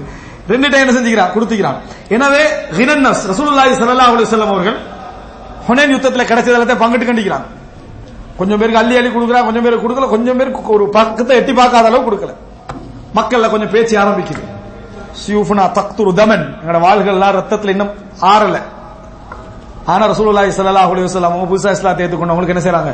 கொடுத்து கண்டிக்கிறாங்க. ரசூல் ஸல்லல்லாஹு அலைஹி வஸல்லம் அவர்களுக்கு ஊர் பற்று வந்துட்டு ஒரு சிலர் பேசுறாங்க. ஒரு சிலர். சஹாபாக்கள் அப்படி விமர்சித்தான்னு சொல்லக்கூடாது ஒரு சிலர். விளங்கிட்டா? ஒரு சிலர் பேசுறாங்க. அப்ப ரசூல் ஸல்லல்லாஹு அதை விசாரிக்கிறாங்க. விசாரிச்சுட்டு ரசூல் ஸல்லல்லாஹு அலைஹி வஸல்லம் சொல்றாங்க. இன்னில உஅதி அக்வாமன். நான் சில மனிதர்களுக்கு கொடுக்கிறேன். லிமா அரிஃபு மின் ஜஸஇஹிம் வ வலாஇஹிம். அவங்களுடைய பதட்டம் கிடைக்கலாட்டி அவங்க படுற பாடு இருக்கிறேன் அதை தெரிந்து நான் கொடுக்கிறேன். அக்கிலு அக்வாமன் ஒரு சிலருக்கு அதே தேவை இருக்குது. அவர்களை நான் இறைவனிடத்தில் விட்டு விடுகிறேன். லிமா ஜஅலல்லாஹு ஃபீ குலூபிஹிம் மினல் கினா. அவர்களுடைய உள்ளத்திலே அல்லாஹு தஆலா ஆக்கி இருக்கக்கூடிய திருப்தி போதும் என்று அந்த பகுதி. அது இவனுக்கு உணர இயலாது யாருக்கு? வெளியில் உள்ளவர்களுக்கு அதை உணரவே இயலாது. சரியா? அந்த திருப்தியின் காரணமாக மின்ஹும் அம்ரிபுனு தகலம். அப்படிப்பட்ட ஒரு நபர் தான் அம்ரிபுனு தகலம் ரதியல்லாஹு அன்ஹு. ரசூல்லா பேரை சொல்றான். அம்ரிபுனு தகலம் அதை கேட்டுட்டு சொல்றாரு உல்லாஹி உலகம் முழுதும் எனக்கு இருந்தாலும் கூட இந்த வார்த்தைக்கு ஈக்குவலாக நான் வேற எதை எடுக்க மாட்டேன். அப்படிப்பட்ட ஒரு வார்த்தையை ரசூலுல்லாஹி ஸல்லல்லாஹு அலைஹி வஸல்லம் எனக்கு சொன்னாங்க? லிமா ஜஅலல்லாஹு ஃபீ குலூபிஹிம் மினல் கினா. அவர்களுடைய உள்ளத்திலே அல்லாஹ் ஆக்கி இருக்கக்கூடிய திருப்தி. அந்த சாட்டிஸ்பேக்ஷனுக்காக அல்லாஹ் அவளை விட்டுட்டேன் நாங்க ரசூல் சொல்லா அலுவலம் சொன்னத்தை அவர் சொல்றாரு இது உலகத்துக்கு என்னது? கிடைச்சிருந்தா கூட நான் என்ன செஞ்சிக்க மாட்டேன் சந்தோஷப்பட்டிருக்க மாட்டேன். அந்த வார்த்தையில நான் அடைந்த சந்தோஷம். இதுக்கு பேர் என்ன? கினன் இதுக்கு பேர் கினன் அது அல்லாஹு தாலா கொஞ்சமான பொருளாதாரத்திலும் ஆக்குவான். கூடுதலான பொருளாதாரத்தில் ஆக்குவான். இந்த ஹதீஸ் எல்லாம் வந்து கொஞ்சமான பொருளாதாரம் உள்ளவங்களுக்கு மட்டுமல்ல. அப்படி கொஞ்சம் பேருக்கு திருப்தியான ஹதீஸ் எல்லாம் வந்து ஏழை கொண்டு போய் சேர்த்துறது பெருமையான ஹதீஸ் எல்லாம் கொண்டு வைத்து பணக்காரனை சேர்த்துறது விளங்கிட்டா அப்படி எதுவுமே இல்ல. பெரிய பணத்துள்ள இருப்பான் பற்று இல்லாம இருப்பான். இவனுக்கு ஒண்ணுமே இருக்காது. போற வார வண்டி வண்டிகளை ஏசிக்கிட்டு இருப்பான். இது அராத்த உழைச்சதான் ஓடி கண்டிக்கிறான் அப்படின்னா என்ன? பொறாம. கிடைக்கல. அப்படி இருப்பான். அதான் ரசூல்லா சொன்னாங்க ஆயிரம் முஸ்தக்பீர். வறுமையும் தான் பெருமையும் தான். அவன் நல்லா பார்க்க மாட்டான் நாங்க. எது? வறுமையும் தான் பெருமையும் தான். வறுமையா இருந்தா பெருமை அடிக்கப்படாது பெருமை எப்பயும் அடிக்க கூடாது ஆனா பெருமைக்கு உலக ரீதியா கொஞ்சம் தகுதிக்கிறேன்னா பொருளாதாரமா இருக்கணும். வறுமை தான் பெருமை. ஆயுள் முஸ்தக்மீர் என்ன செய்ய மாட்டான்? அல்லாஹ் தாலா பார்க்க மாட்டான் ரசூல்லா ஸல்லல்லாஹு சொன்னார்கள். அப்ப எனவே இந்த ஹினா என்ற திருப்தி என்ற பகுதி அல்லாஹு தாலா என்ன செய்வான்? இருக்கிற நேரத்திலும் கொடுப்பான் இல்லாத நேரத்திலும் கொடுப்பான். அது அந்த பொருளாதாரத்தில் நீங்க நிக்கிறீங்களே ஒரு தூரமான எல்லையில அந்த எல்லை பகுதி அதை என்ன செஞ்சிடும் நிறைவேற்றி விடும் என்பதை நாம் என்ன செய்ய வேண்டும்? புரிந்து கொள்ள வேண்டும். மாம் அபு ஹனிஃபா ரஹிமுல்லா அவர்களுக்கு அபு ஜாஃபர் அல் மன்சூர் அவர்கள் என்ன செய்றாங்க? ஒரு கிஃப்ட் ஒன்று கொடுத்து அனுப்புறாங்க பொருளாதாரம். கொடுத்து அனுப்பின உடனே அவர் அதை வானாடு திருப்பி அனுப்பிட்டார். அப்ப அந்த நேரத்தில் அபு ஹனிஃபாவை அபு ஹனிஃபா கிட்ட திருப்பி கேள்வி வருது. என்ன கேள்வி? நான் ஹதியா தந்து நீங்க எப்படி மறுப்பீங்க? மாம் அபு ஹனிஃபா அதாவது மன்னர் இந்த கிஃப்ட் வாரதா இருந்தா என்னது? எடுத்தாலும் பரவாயில்ல கொடுத்தாலும் பரவாயில்ல அளவுக்கு இருக்காது அமௌண்ட் ஒரு பத்து இருபது வருஷத்துக்கு என்ன செய்யலாம்? நம்ம லைஃப் லாங்ல அதை பயன்படுத்துற அளவுல தான் பெரிய கிஃப்ட் வரும். தங்கம் பொருளாதாரம். அப்ப அதனால நமக்கு அந்த தியாகம் என்றது மிச்சம் கஷ்டமா இருக்கும் வீதியில வந்து ஒரு ஒருத்தர் நூறு ரூபாய் காண்றாரு. பாப்பாரு என்ன மனிதருக்கு என்ன வரும்? நமக்கு ஏன் தேவையில்லாத வேலை. இதை வச்சு ஒரு வருஷத்துக்கு அறிவிச்சிட்டீங்கன்னு போயிடுவார். இதே சப்ஜெக்ட் ஒரு லட்சம் ரியால காண்றாரு. கொஞ்சம் என்ன செய்வார்? அறிவிச்சா என்ன ஐடியா வரும்? ரியால் பெருசு. கீழே உள்ளது என்ன? ஒரு லட்சம் ரியால் அறிவிச்சா என்ன? உரியம் வராட்டி நம்மளுக்கு ஒரு வருஷத்துல சொந்தம் தானே. இந்த கேள்வியில எப்ப வரும்? பெருசாகிற நேரத்தில் வரும். அப்ப ஆரம்பத்தில் இருந்த தியாகம் எல்லாம் புறவு புற என்ன செஞ்சிடும் காணாம போறோம் அதனாலதான். இல்லாத நேரத்தில் நம்மளுக்கு பெரிய தியாகம் எல்லாம் இருக்கு. இருந்தா அதை பாதுகாக்கிற எண்ணம் எல்லாம் வரும். மாம் அபு ஹனிஃபாவுக்கு வந்து பெரிய தொகை. அந்த நேரத்தில் மாம் அபு திருப்பி அனுப்ப கேள்வி வருது. அப்ப அவர் சொன்னாரு உங்களிடமிருந்து எது வந்தும் நான் மறுத்ததில்லை. உங்களிடமிருந்து எது வந்தும் நான் மறுத்ததில்லை. இது பைத்துல் மாலுடைய சொத்து. அதான் மறுத்தேன்டார். எதிர சொத்து? பைத்துல் மாலுடைய சொத்து. அதனால் நான் வேண்டாம் என்று சொன்னேன் உண்மையிலே அவர் எடுத்திருந்தால் ஹராமும் அல்ல இமாம் அபு அது யார் முடிவெடுக்க ஹனிஃபா தான் என்ன செய்யணும்? முடிவெடுக்கணும். அவருக்கு ஹராமும் அல்ல. ஆனால் அந்த சமுதாயம் இது போன்ற விஷயங்கள் என்று கைகள் என்ன செஞ்சாங்க? தூரமாக்கி வைத்திருந்தார்கள் அப்படி என்பதை நாம் என்ன செய்கிறோம்? பார்க்கிறோம். எனவே அன்புள்ள சகோதரர்களே மிக பிரதானமான கட்டம் எது என்று நாம் புரிந்து கொள்ள வேண்டும் என்றால் போராட்டம் நடக்கக்கூடிய கட்டம் இந்த நாலாவது பகுதி தான் நாலாவது பகுதி அது நாங்கள் அது ஹராமாக இருந்தாலும் அது ஹலாலாக இருந்தாலும் அதை தவிர்க்க நினைப்பது. அதை தவிர்க்க நினைப்பேன் ஆனால் இந்த இடத்துல ஒரு விஷயத்தை இது வந்து பொருளைகளுக்கு சம்பந்தப்படாது விட்டாலும் ஒரு குறிப்பை சொல்லிட்டு அடுத்த பாதி போலாம் நினைக்கிறேன். ஒரு குறிப்பை சொல்லிவிட்டு அடுத்த பாதிக்கு போலாம்னு நினைக்கிறேன். என்ன குறிப்பு அப்படி என்று சொன்னால் இந்த பகுதியில இஸ்லாமிய எல்லையை தாண்டக்கூடாது. இஸ்லாமிய எல்லையை தாண்டிங்கன்னா சூபித்துவம் அகீதா வழிகடெல்லாம் அங்கதான் என்ன செய்யும்? வரும். ஒரு சகோதரர் சொல்றாரு நான் வந்து இந்த கிழிஞ்ச டிரெஸ்ஸுகள் தைக்கப்பட்ட டிரெஸ்ஸுகள் இதில் கொடுத்துட்டு தான் பஸ்ஸில் எல்லாம் போறது. காரணம் எனக்கு பனி வரணுன்றதுக்காக என்ன செய்றேன்? நான் அப்படி போறேன்னு சொன்னார் இப்போ இப்ப பனி வருமா இப்ப? அது யார்ட்டையும் சொல்லாட்டி கூட ஒரு பயிற்சின்னு சொல்லலாம். இது எல்லாத்தையும் சொல்லிட்டீங்க நான் அந்த ட்ரெஸ்ல ஏன் போறேன் தெரியுமா? என்னது? சொல்லிட்டீங்க இப்படி ஒருத்தர் சொல்லி கண்டிருந்தா அது எது வரும்? பணி வராது என்ன வரும்? பெருமை வரும். அதான் இமாம் முடு தைமியா ரஹமல்லா சொல்றாங்க கிபிர் ரெண்டு வகை பெருமை. அல் கிபிருல் முத்தரஃபிய இருக்கிறன்னு காட்டுறது. அல் கிபிருல் முத்தஹப் அதாவது முத்தஹஃபித் என்ன? இல்லைன்னு காட்டுறது. இல்லைன்னு காட்டுறேன்னு எனக்கு அவ்வளவு பெருமை இந்த மாதிரி ஆடம்பரம் வாழ முடியல அந்த ஆசையெல்லாம் எனக்கு இல்லை. இதுவும் பெருமை தான் இதுவும் பெருமை தான் உனக்கு ஆசை இல்லை நீ தியாகி. எனக்கு நான் என்னது அந்த மாதிரி தான் நான் வாழ்றேன். நான் வந்து என்ன எந்த கதையும் படாதவன். இப்படி சொன்னா ஒண்ணு இல்லைன்னு சொல்றாய். ஆனா நீ என்ன சொல்றாய்? பெருமை அடிக்கிறாய். இந்த பகுதி சூபித்துவம் உருவானதற்கான காரணம் இந்த பகுதியால இதனாலதான். சூபித்துவ பெருமை மற்றவர்களை இழிவா பார்க்கக்கூடிய நிலைமையெல்லாம் வந்துச்சு ஹசனுல் பசர் இமாம் ஹசன் பசரி ரஹமுல்லா அவர்கள் ஒரு நண்பரோட ஒரு இடத்துக்கு போறாரு. அங்க நல்ல ஒரு ட்ரிங்க்ஸ் வருது நல்ல ட்ரிங்க்ஸ் நமக்கு ஃபாலூடான்னு வைங்கள உதாரணத்துக்கா? அப்ப அவர் பாலத்தை கொடுத்து வச்சிடக்கூடாது வருது விளங்கிட்டா?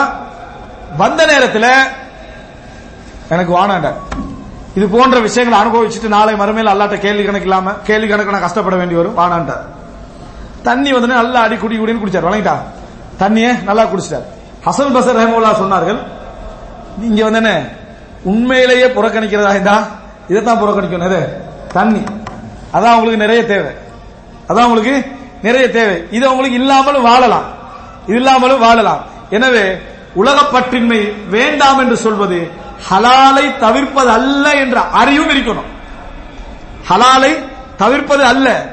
நான் ஹராமில் விழுந்து விடக் கூடாது என்பதற்காக நேரத்தோட என்ன செய்யறேன் நின்று கொள்றனே தவிர இருக்கிறவனை ஏளனமா பார்க்கறதுக்கும் கீழ்த்தரமா பார்க்கறதுக்கும் அல்ல பேணுதல். அதுக்கெல்லாம் என்னது? பேணுதல் என்பதை புரியும். ரசூலுல்லாஹி ஸல்லல்லாஹு அலைஹி வஸல்லம் பேணுதலான லைஃபா செலக்ட் பண்ணிக்கிறாங்க ஆனா நபித்தோழர்களுக்கு எல்லாம் என்ன செலக்ட் பண்றாங்க? நல்லா சம்பாதிங்க உழைங்க குடும்பத்துக்கு கொடுத்து வாழுங்க நல்ல கை கொடுக்கின்ற கரமா இருங்க எடுக்கின்ற கரமா இருக்காதீங்க அப்படி என்றுதான் ரசூலுல்லாஹி ஸல்லல்லாஹு அலைஹி வஸல்லம் செய்றாங்க? சொல்லி வந்தார்களே தவிர ரசூலுல்லாஹி ஸல்லல்லாஹு அலைஹி வஸல்லம் அங்கே எந்த இடத்திலும் என்ன செய்யல? இதை திணிக்க முயற்சிக்கவில்லை என்பதை நாங்கள் பார்க்க வேண்டும். எனவே அன்புள்ள சகோதரர்களே இந்த பிரதானமான நாலு பகுதிகளை நாங்கள் பொருளாதார இஸ்லாமிய அடிப்படையில் நம்ம புரிந்து கொண்டோம் என்று சொன்னால் இறுதியாக இன்றைக்கு நம்ம கட்டாயம் தெரிந்து கொள்ள வேண்டிய விஷயம் என்ன அப்படி என்று சொன்னால் இஸ்லாமிய சமுதாயத்தில் இந்த பொருளாதார விஷயத்தில் எல்லோரும் வியாபாரம் பிசினஸ் என்று ஆரம்பிக்கிற நேரத்தில் ஹராம் ஹலால் என்ற பகுதிகளை எந்த அளவுக்கு பார்க்கிறார்களோ எந்த அளவுக்கு பார்க்கிறாங்களோ அதுல எந்த அளவுக்கு பேணுதலாக இருக்க வேண்டுமோ அதோடு சேர்த்து இன்னொரு பிரதானமான பகுதியை முஸ்லிம்களாகிய நாங்கள் தலையில வைத்திருக்க வேண்டும். அது என்ன என்று சொன்னால் பரக்கத் என்கின்ற பகுதி. இந்த பரக்கத் என்கின்ற பகுதியை பொறுத்த வரைக்கும் இதுதான் எங்கட வாழ்க்கையுடைய எல்லா பகுதியுடையும் அச்சாணி. பொருள் இது வந்து பொருளாதாரத்தை ஈட்டுவதிலோ அது அனுபவிப்பதில் உள்ளதல்ல. அந்த பொருளாதாரத்தின் பின்னால் நீங்க என்ன நோக்கத்தை தேடுறீங்களோ அந்த நோக்கத்தோடு சம்பந்தப்பட்டது. நம்ம பொருளாதாரத்துக்கு பின்னால என்ன விரும்புறோம்? நிம்மதியாக வாழணும் என்று விரும்புறோம். சந்தோஷமாக வாழணும் என்று விரும்புறோம். அது கிடைக்காமல் போவதற்கான காரணம் என்ன? இந்த பரக்கத் என்ற பகுதி தான் அது கிடைக்காமல் போவதற்கான காரணம் என்ன? இந்த பரக்கத் என்கின்ற பகுதி தான் இந்த பரக்கத் என்கின்ற பகுதியை நம்ம கவனத்தில் கொள்ளாது விட்டால் நம்ம எவ்வளவு பெரிய பொருளாதாரம் உள்ளவனாக இருந்தாலும் சரி ஹலாலாகவே சம்பாதித்திருந்தாலும் சரி அல்லாவுடைய பறக்கத் என்பது அதுல வந்து சேரவில்லை என்று சொன்னார் அது உண்மையில என்ன செய்யும்? ஒரு ஒரு சிறந்த ஒரு அனுபவிக்கக்கூடிய ஒரு பொருளாதாரமாக இருக்காது. நிறைய பேர்ட்ட பொருளாதாரம் இருக்கும். அந்த வீட்டுல எப்ப பார்த்தாலும் சண்டை இருந்துட்டு இருக்கக்கூடிய கட்டங்கள்லாம் பாக்குறோம் நிம்மதி இல்லாத வாழ்க்கை ஆயிக்கும். பொருளாதாரம் வேண்டிய அளவுக்கு இருக்கும். ஆனா நிம்மதி இல்லாத ஒரு வாழ்க்கையை வாழ்ந்து கொண்டிருக்கக்கூடிய நிலைமை பார்க்கிறோம். அதுக்கு என்ன காரணம்? பரக்கத் என்கின்ற பகுதி இல்லை. ஆயிஷாருலாம் சொல்றாங்க ரசூலாங்க மரணித்த நேரத்தில் என்னுடைய ரஃப்ல வந்து கொஞ்சம் கோதுமை இருந்துச்சு. கொஞ்சம் கோதுமை இருந்துச்சு. அதை எடுத்து எடுத்து எடுத்து சாப்பிட்டேன். நமக்கு தொடர்ந்து வந்துட்டீங்கன்னா என்ன பிரச்சனை இது? இளநீ குடிக்கிறோம். குடிச்சிட்டு போகல நம்மளுக்கு ஒரு ஐடியா என்னடா வந்துட்டே இருக்குது அப்படின்னு டக்குனு பாக்குறது விளங்கிதா? எவ்வளவு வந்துட்டே இருந்தா குடிச்சிட்டே இருக்க வேண்டியதானே மிஞ்சா மத்தவனுக்கு கொடுக்க வேண்டியதானே நமக்கு வராம இருந்தாலும் பிரச்சனை தொடர்ந்து வந்தாலும் பிரச்சனை. மசாலா வந்துட்டே இருக்குது அப்படின்னு அந்த மூலத்தை தேடி போறது எதை தேடி போறது? அந்த ரெண்டு ஓட தங்கம் இருந்தா மூணாவது தேடி போறன்னு அர்த்தம் என்ன? திடீர்னு விடிஞ்சு பாக்குறீங்க வீட்டுல ரெண்டு ஓட தங்கம் இருக்குது. நிம்மதியா இருப்பீங்களா? நிம்மதியா பேத்திரும் என்ன? எங்க இருந்து திடீர்னு வந்துச்சு? திறந்து விட்டா காணி ஊட்டெல்லாம் தூக்கி வீசி போட்டு நம்ம எல்லாமே ஓடையா மாத்திரலாம்? என்னது? அந்த சிந்தனையில திரிஞ்சு எல்லாத்தையும் மூடிக்கிறது இல்ல துறா. வழங்கிட்டா? இது மனிதனுடைய இயல்பு. அப்ப இந்த மாதிரி இயல்பு தன்மை மனிதன்ட்ட இருக்குது. அவர் அவர்களுக்கு ஏற்ப கூட குறையும் ஆயுஷா பாக்குறாங்க இது நான் அதாவது ஸ்டெக்தர் துகு கூட இருக்கேன்னு நினைச்சேன். ஃபக்கீல் துகு அளந்தேன் அளந்தவரும் எவ்வளவு அளந்ததோ அதனால முடிஞ்சது. நீங்க அளந்த எத்தனை? நாலு கிலோ இருக்கிறது. தெரிய வந்துடும் எத்தனை நாள் முடியும் நாலு நாள் நாலு நாள் முடிஞ்சிடும் அதான் நீங்க அளந்தீங்களே அளந்தது உங்களுக்கு அப்படியே செஞ்சிடும் கிடைத்து விடும். அப்ப என்ன விஷயம் என்ன? நீங்கள் முடிந்து வைக்க வேண்டாம் அஸ்மாவே அல்லாஹ் உங்களுக்கு என்ன செய்வான்? முடிஞ்சு வைப்பான் அப்படி என்று சொல்லி அதாவது ரசூல் சொன்னதை பார்க்கிறோம். அளந்த நேரத்தில் செஞ்சு கிடைச்சிடும் சில நேரங்கள் அல்லாஹு தாலா உங்களுக்கு அதுல ஒரு பறக்கத் ஏற்படுத்துவதற்காக செய்திருக்கலாம். பறக்கத்தை ஏற்படுத்துவதற்காக செய்திருக்கலாம். அபுபக்கர் சத்தியம் பண்றாங்களே. அதாவது விருந்தாளிகள் வந்திருக்கிறாங்க. அவங்கள சாப்பிட சொல்லிட்டு சாப்பிடல. அபுபக்கர் வெளியே வைக்கிறாங்க அபுபக்கர் வர மாட்டா சாப்பிட மாட்டோம்ன்றாங்க அபுபக்கர் கோவம் வருது. வீட்டுக்கு வந்த உடனே ஏன் நீங்க சாப்பிடல? என்று கோவப்படுறாங்க. நீங்க நான் வர நான் வந்தா தான் சாப்பிடுவேன்னு சொன்னீங்களே. வல்லாஹி இதை சாப்பிட மாட்டேன். இப்ப சாப்பிடுங்க கோவத்துல. சரி அவங்க என்னது நிர்பந்திச்சாங்க சாப்பிட ஆரம்பிக்கிறாங்க. சாப்பிட ஆரம்பிக்கிற நேரத்துல வைஃப்ட கேட்கிறாரு அபுபக்கர் இல்லாம என்ன சாப்பாடு இவங்க சாப்பிட சாப்பிட அதே அளவுல இருக்கிற மாதிரி இல்லையா அவனுக்குன்னு சொல்லி. அவன் அப்படித்தான் இருக்கின்றான். எதுவுமே குறையல. அப்ப உடனே அபுபக்கர் சொல்றாங்க இது சைத்தான் எனக்கு செஞ்ச வேலை அப்ப. நேரத்தோட ஒரு கயிறு வரும்போது சத்தியத்தை நேரத்தோட போட்டு வச்சிருவான் சைத்தான். அந்த சைடு போகாம இருக்கிறதுக்காக வேண்டி. விளங்கிட்டா இது செய்தான் எனக்கு என்ன செஞ்சிட்டா இந்த நல்ல சாப்பாடை சாப்பிடாம இருக்கிறதுக்காக வேண்டி என்னை சத்தியம் பண்ண வச்சுட்டான்னு சொல்லி சத்தியத்துக்கு பரிகாரம் தேடுகின்ற முடிவோடு அபுபக்கர்ல அவங்க சாப்பிட்டுட்டு அந்த சகனை அப்படியே பள்ளிக்கு கொண்டு போனாங்க. அது கொஞ்ச காலம் அந்த பள்ளியில மக்கள் உட்கார்ந்து சாப்பிட்டார்கள் ஹதீஸ் சஹில் புகார்ல பாக்குறோம் இதுக்கு பேர் என்ன? பரக்கத். நமக்கு தான் அந்த நம்பிக்கை இல்லை. நம்ம வீட்டுல நடக்காது. அதனால நமக்கு அந்த பரக்கத் நம்பிக்கை போயிடுச்சு. இந்த எவ்வளவு சப்ஜெக்ட் படிச்சாலும் சரி நமக்கு பரக்கத்துல நம்பிக்கை இல்லாம போச்சுன்னு வைங்களேன். அல்லாஹ் தாலா நமக்கு தெரியாம உள்ள அபிவிருத்தி செய்வா நம்பிக்கை இல்லாம போனா என்ன இந்த அப்தி? என்ன அடியான் என்ன எப்படி நினைக்கிறானோ அப்படித்தான் நான் இருப்பேன். எனக்கு கிடைக்காது நினைச்சிட்டு கிடைக்காது அவ்வளவுதான். நீங்க தான் நினைச்சீங்க.